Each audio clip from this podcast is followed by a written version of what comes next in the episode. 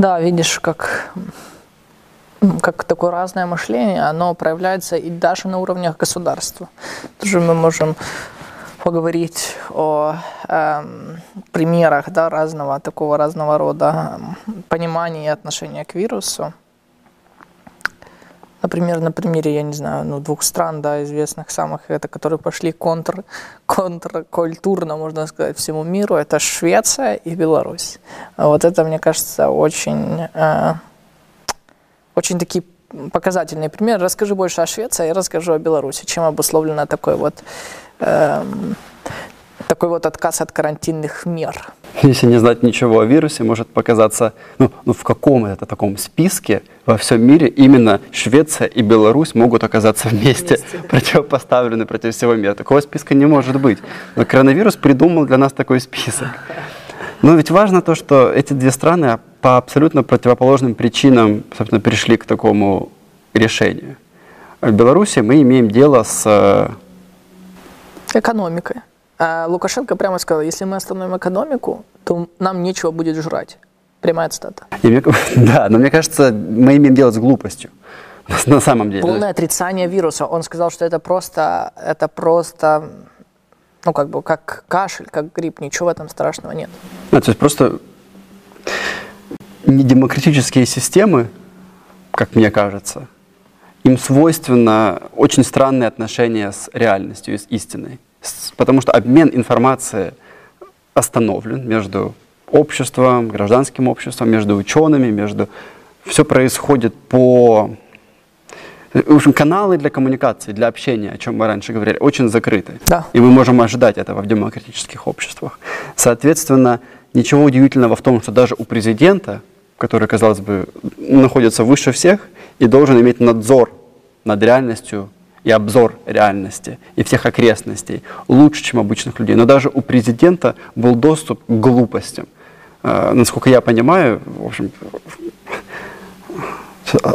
не знаю, сбор информации и, в принципе, мышление, которое стоит за решениями э, правительства в Беларуси, очень сомнительно связан с тем вообще, что, собственно говоря, происходит, и с теми моделями. Модели несовершенны, но когда мы полностью оторваны от моделей развития событий, от прогнозов.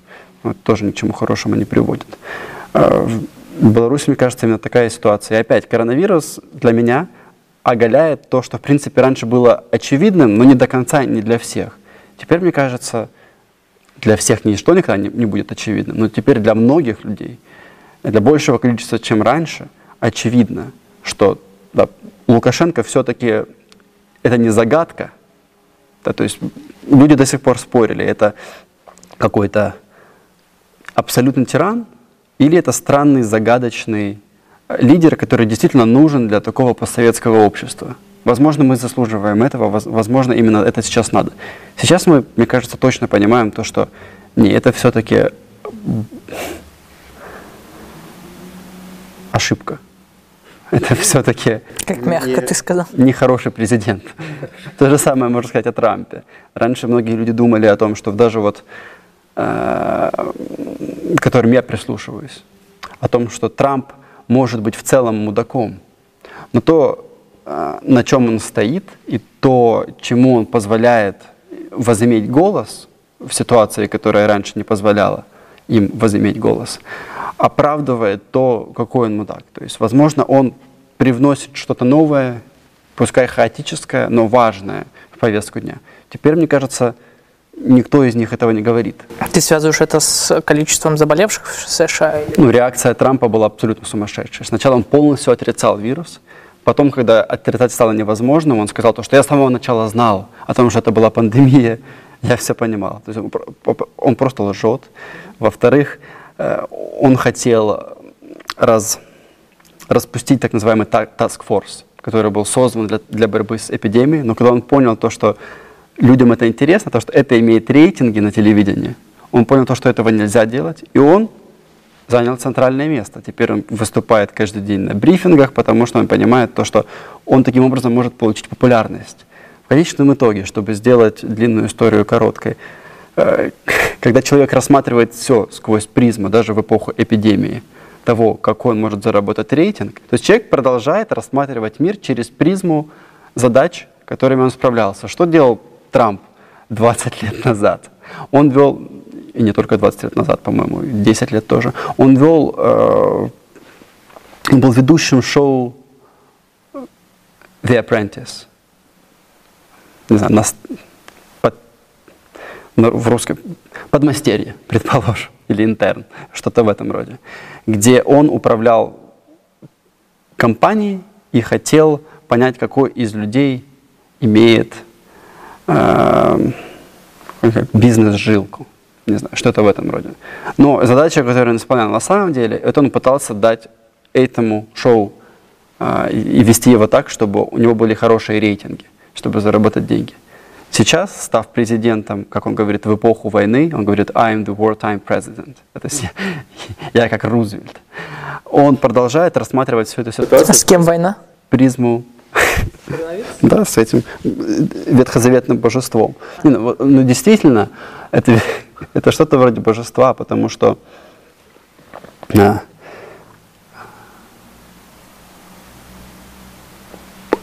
оно, как, оно как будто требует от нас сохранять чистоту на каком-то самом примитивном уровне. Ну, этот вирус произошел, скорее всего, и чаще. Ну, летучие мыши являются носителями десятков тысяч вирусов. Очень большая вероятность то, что этот вирус тоже был связан с ними. И неважно, в этом задействована лаборатория, которая была в Ухане, или не была. Дело в том, что как бы, эти вирусы э, возникают на пограничье между разными видами. Вот очень многих людей смущает и их удивляет то, что в законе еврейском было прописано очень были прописаны очень четкие рамки и правила по поводу того, какая еда является чистой и нечистой. То есть, если, там у, если она живет в воде, то, но питается тем-то, то можно есть. Если она выглядит так, но ореол обитания у нее другой, значит нельзя. И какие-то странные вещи, которые на поверхности кажутся просто безумием, ну каким-то очередной ветхозаветной глупостью. Но если присмотреться, то принцип, по которому еда является чистой и нечистой, очень интересен. Нечистая еда связана с тем же, с чем связано, и такое, связано такое понятие, как монстр. Только монстр это, это нечто, что не попадает в одну из сложившихся категорий. Это нечто, что находится на пограничье между категориями.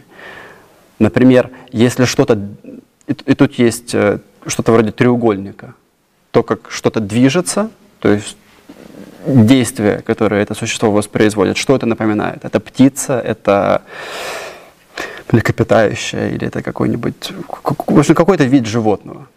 Где оно обитает, то есть где мы его находим, в воде, в небе или на земле.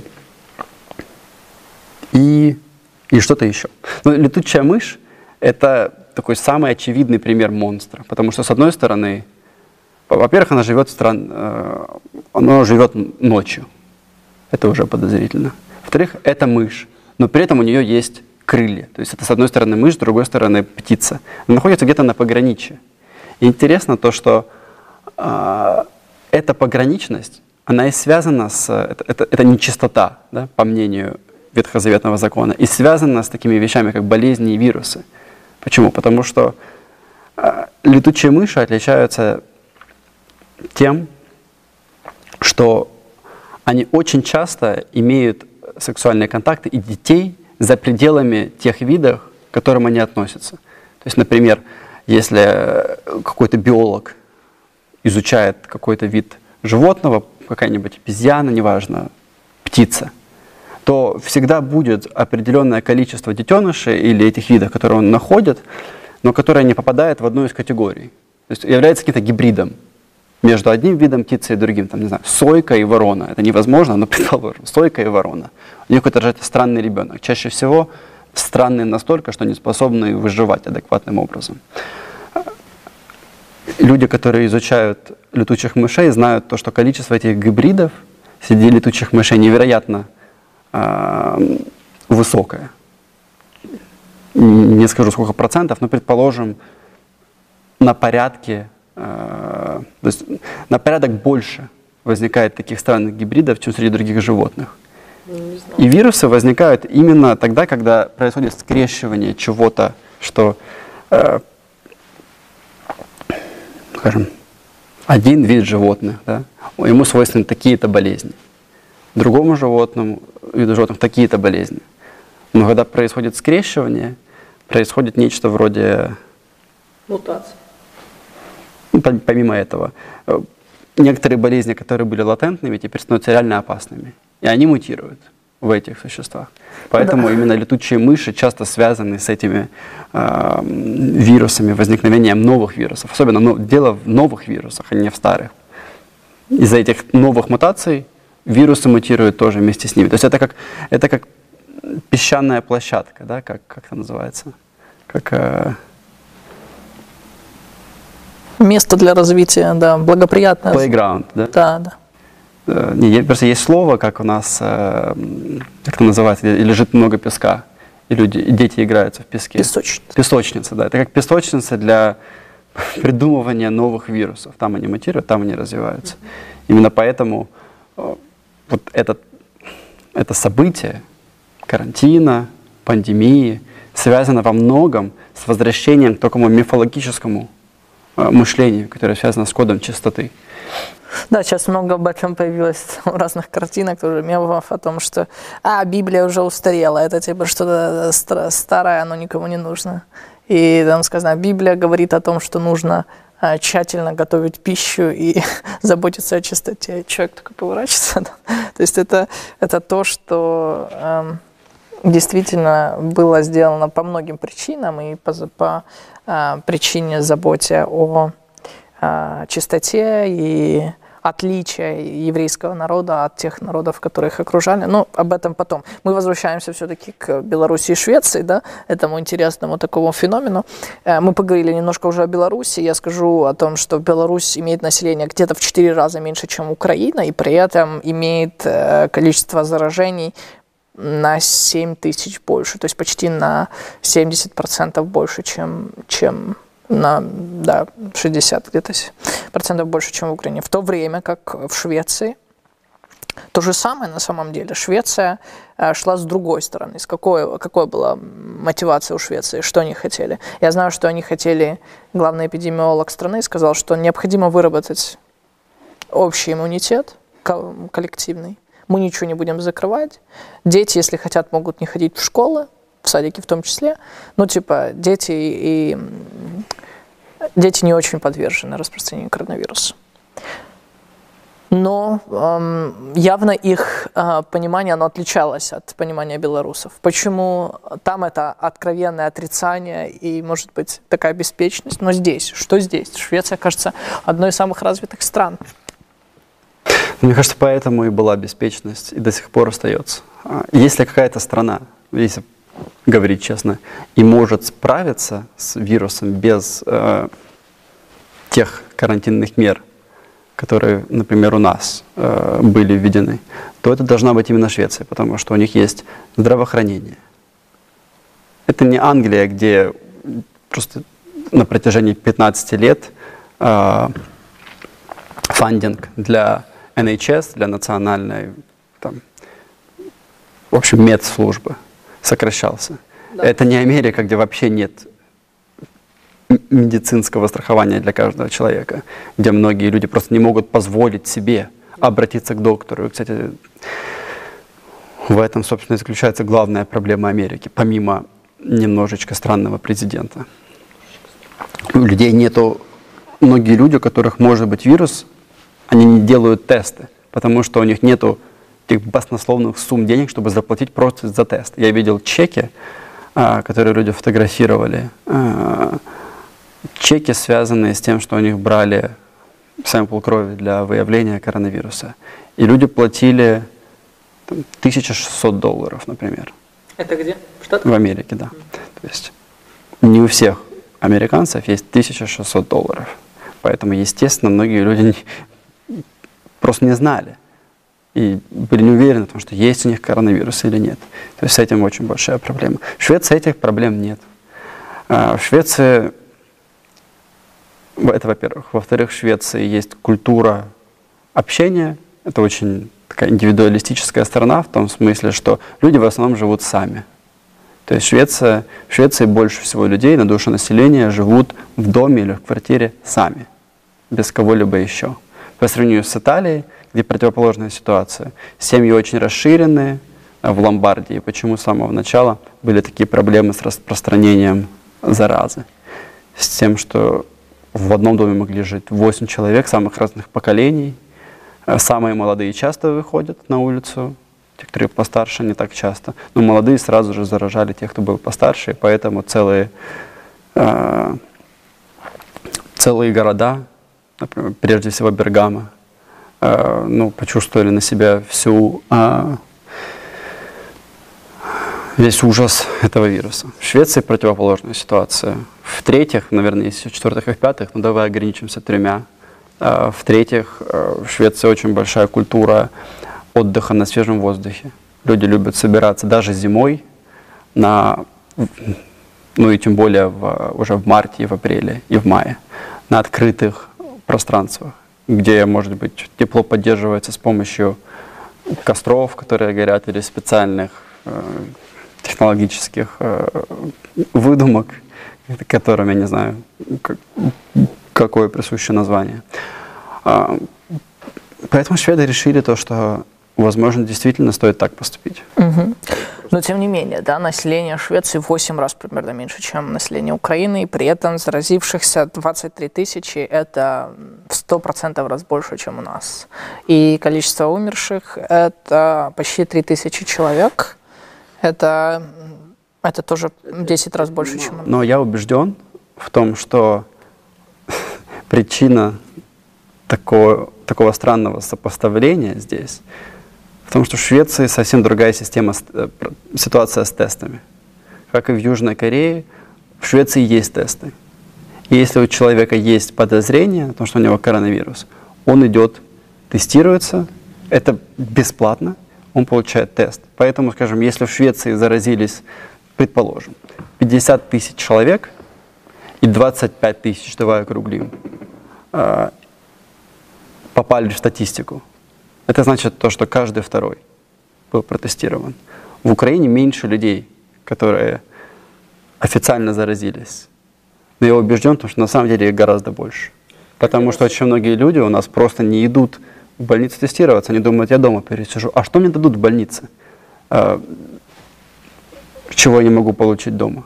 Только те, кому нужен вентилятор, могут пойти в больницу. Ну а так, я с этим согласен, что многие оставались э, дома, да, и даже просто не шли и не говорили просто я побуду на самоизоляции. Я с этим согласен, из количества тестирования это очевидно. Но я все-таки хочу задеть эту важную тему. Не является ли это такой самоуверенностью? Мы Швеция, мы особенные, и мы перенесем это, все нормально. И тем не менее, ну, 3000 людей, это, это, ну, это большие цифры, это, это люди, они все погибли. И не является ли это такой самоуверенностью, которая где-то граничит с беспечностью, несмотря на хорошую хорошую систему здравоохранения и ну, насколько это вообще стоит того, насколько игра стоит свеч?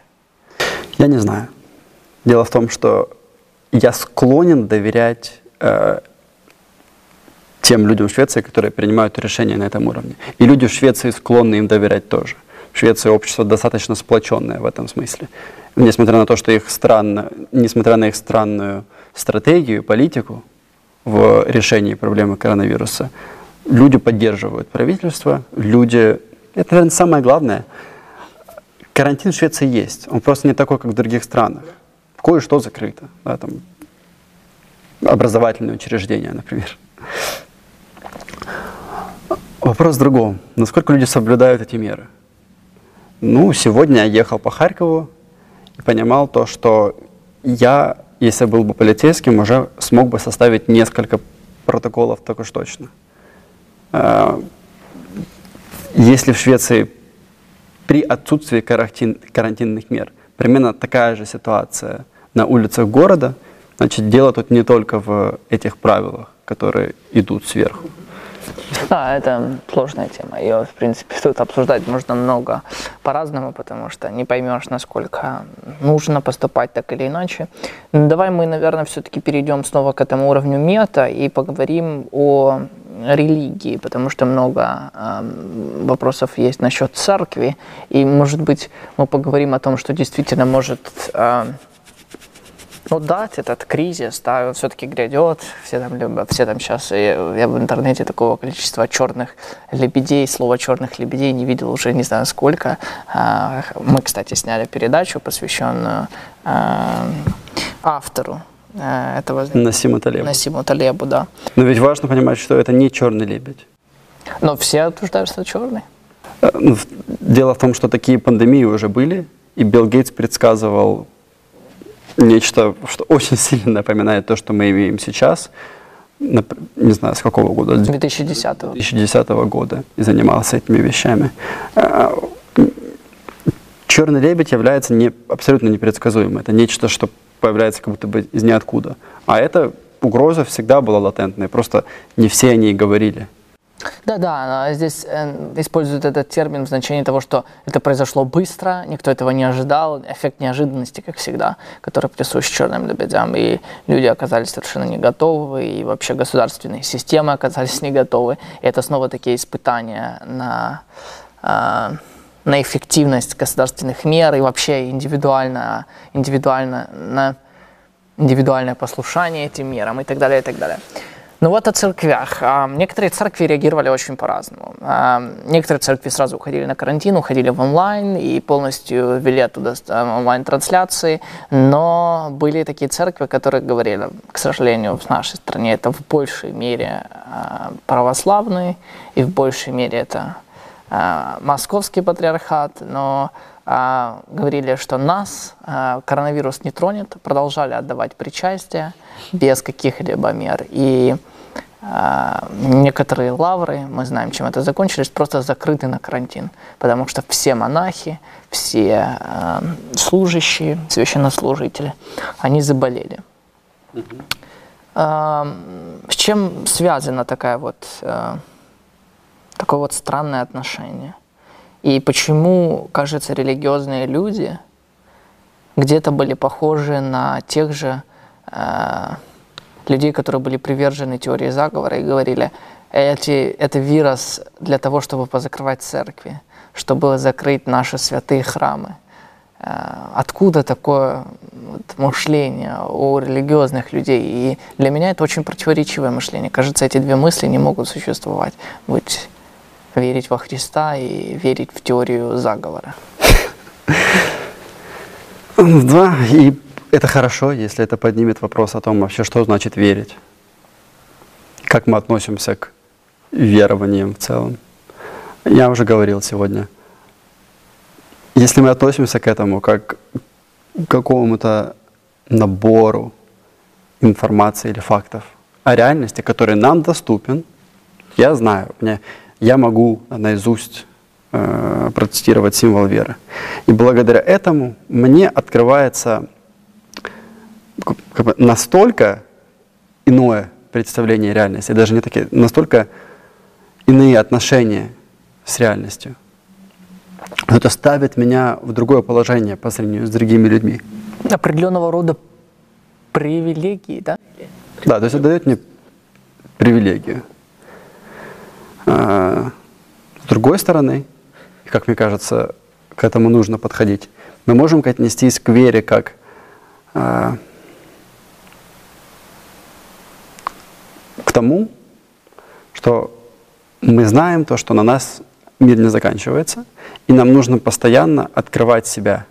Каким образом ставить под сомнение себя таким образом, чтобы давать э, действительности диктовать нам свои условия, а не наоборот.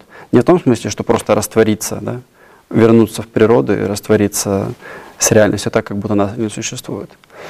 А в том смысле, что постоянно входить в эти, в эти живые взаимодействия. Э, церкви, которые... Опять же, коронавирус оголяет все, в том числе и церкви.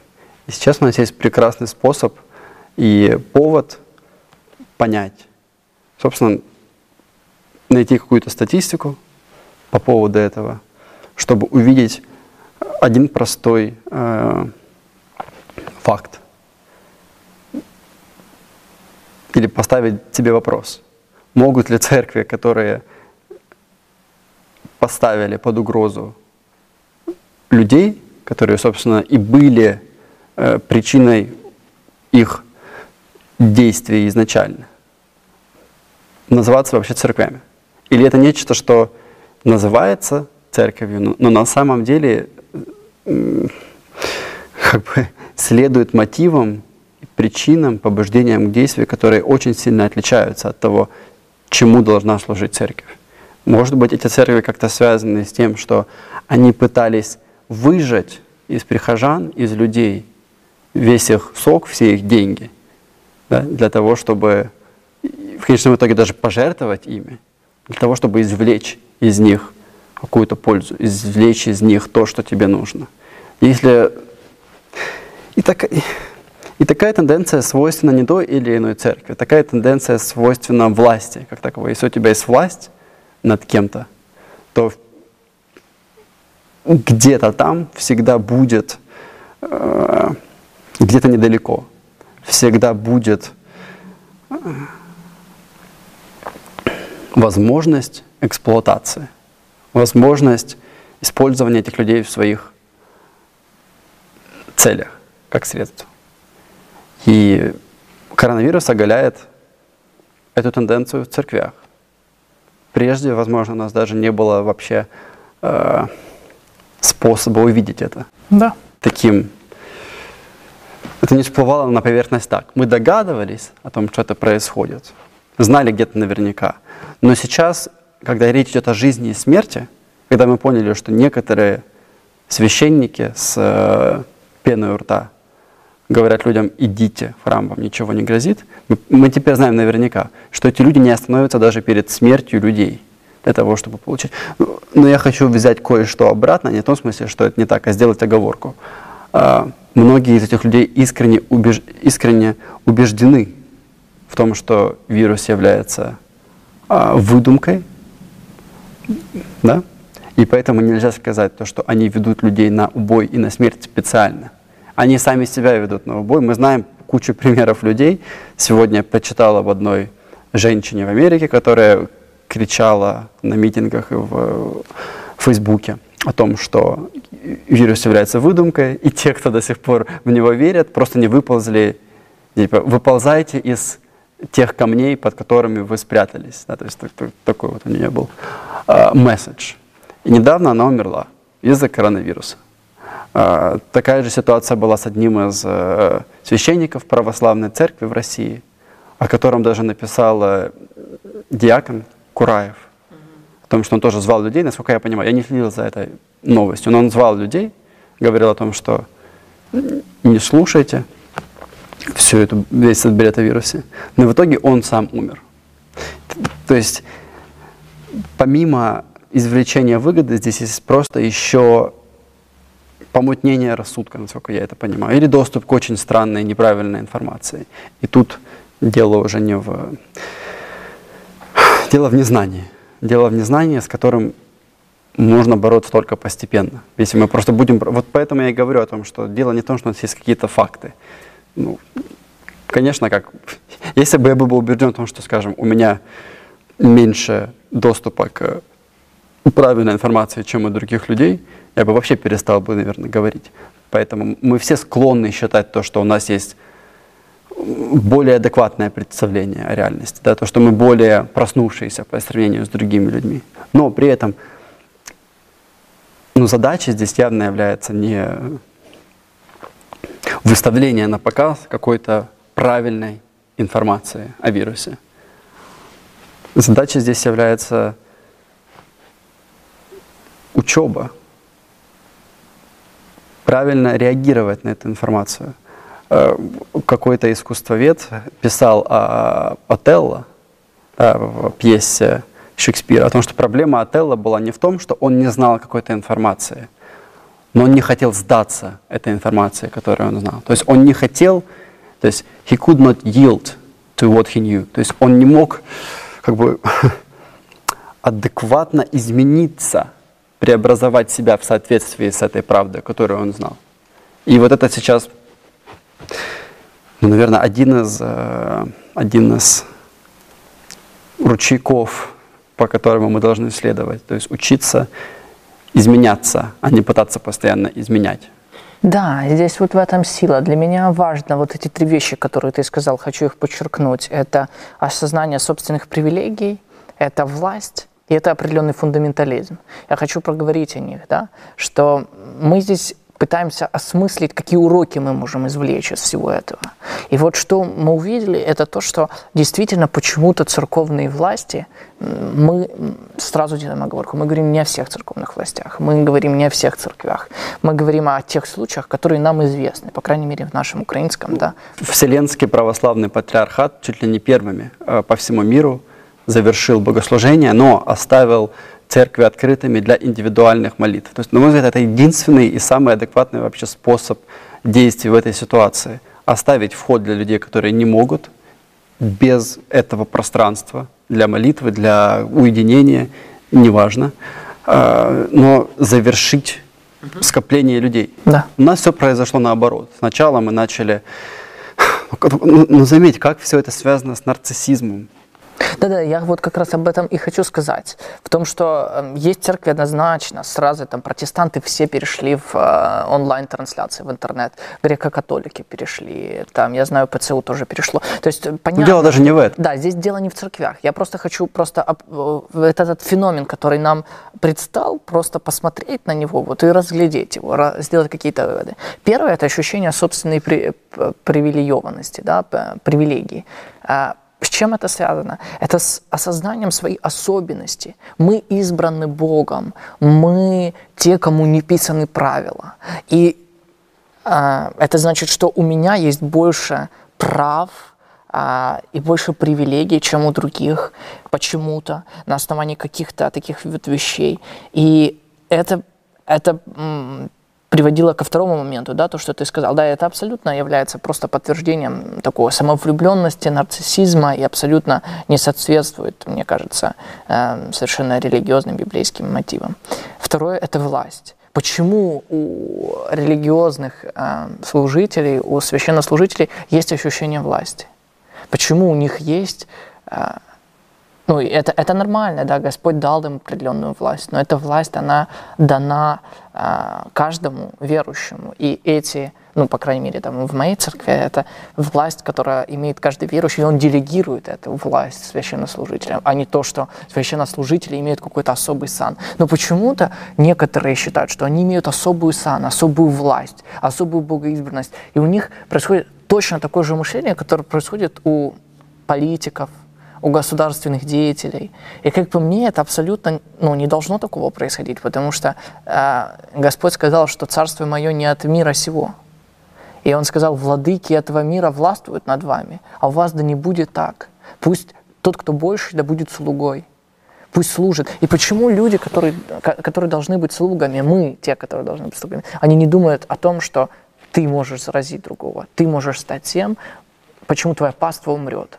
Меня это вообще, меня это ну, приводило в определенный шок. Как такое может быть? Ты должен быть служителем и заботиться о пастве. Ты должен быть пастырем. А такое ощущение, что ты просто наемник, который хочет стричь овец, а не, а не, а не служить им. Да? И третий момент – это…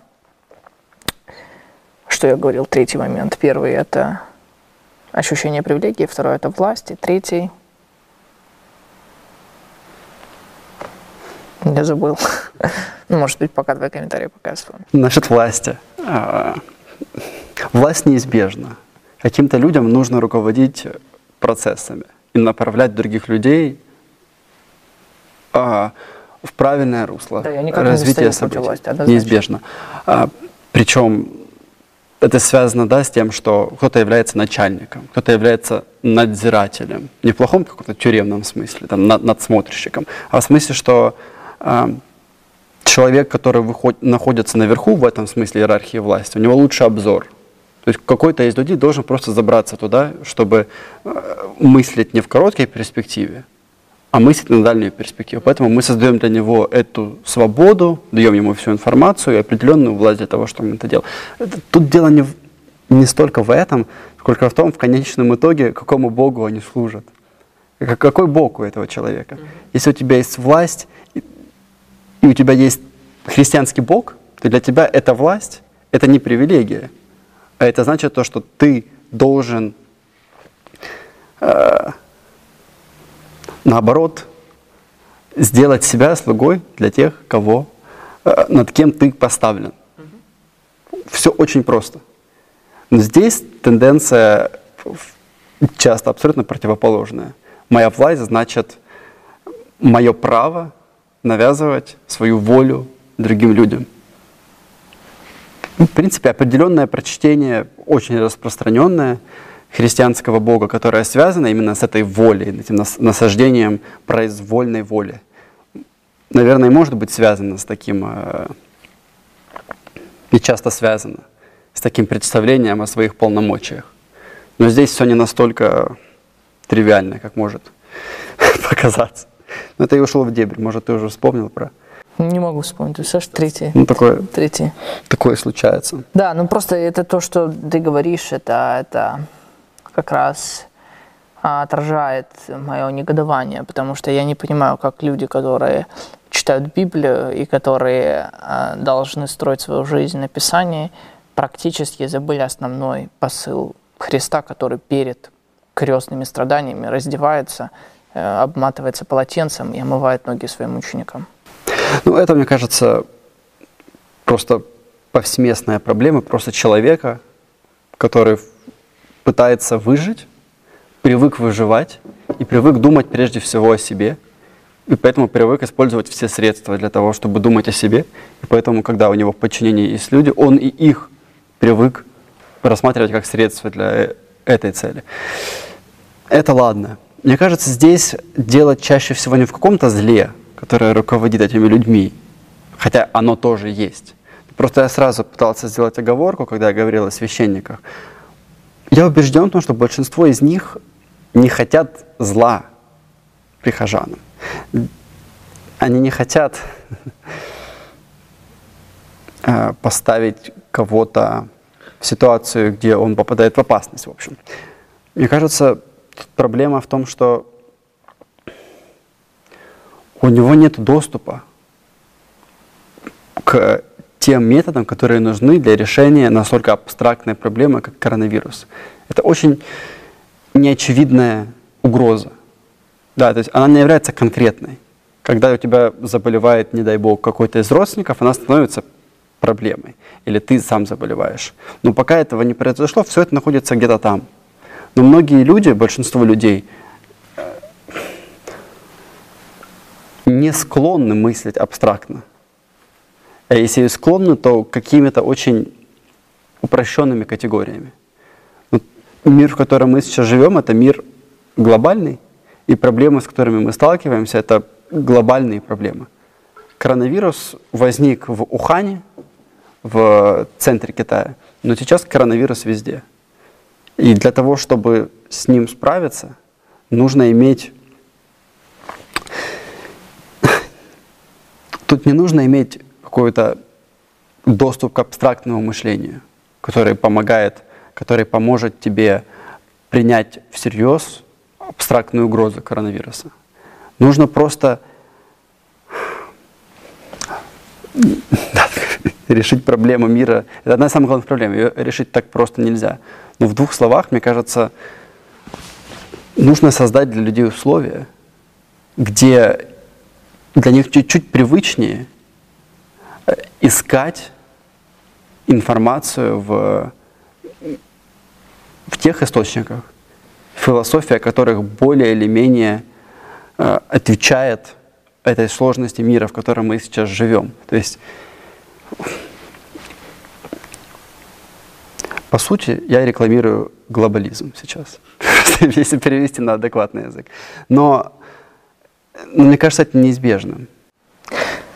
Просто для меня сложно представить, как священнослужители, определенные священники, которые используют религиозный язык, а это язык абстракции, это во многом язык абстракции.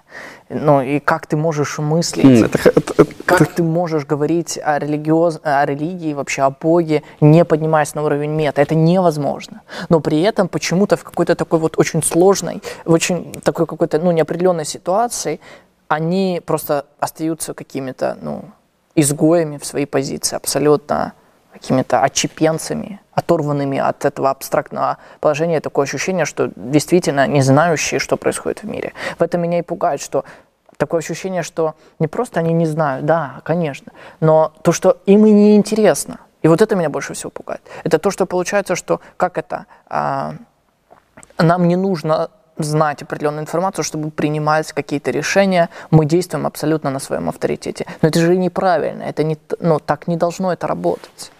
Это, это очень важно. Очень важно. Мне кажется, дело в направлении. Вот я уже говорил о том, что символ веры — это не панацея. Дело в направлении, куда ты движешься. Ты пытаешься раскрыть свои отношения с миром, да, то есть преобразоваться — или ты просто пытаешься получить уверенность в том, что ты прав, угу. и внутри этой уверенности сохранить какую-то свою волю. Угу.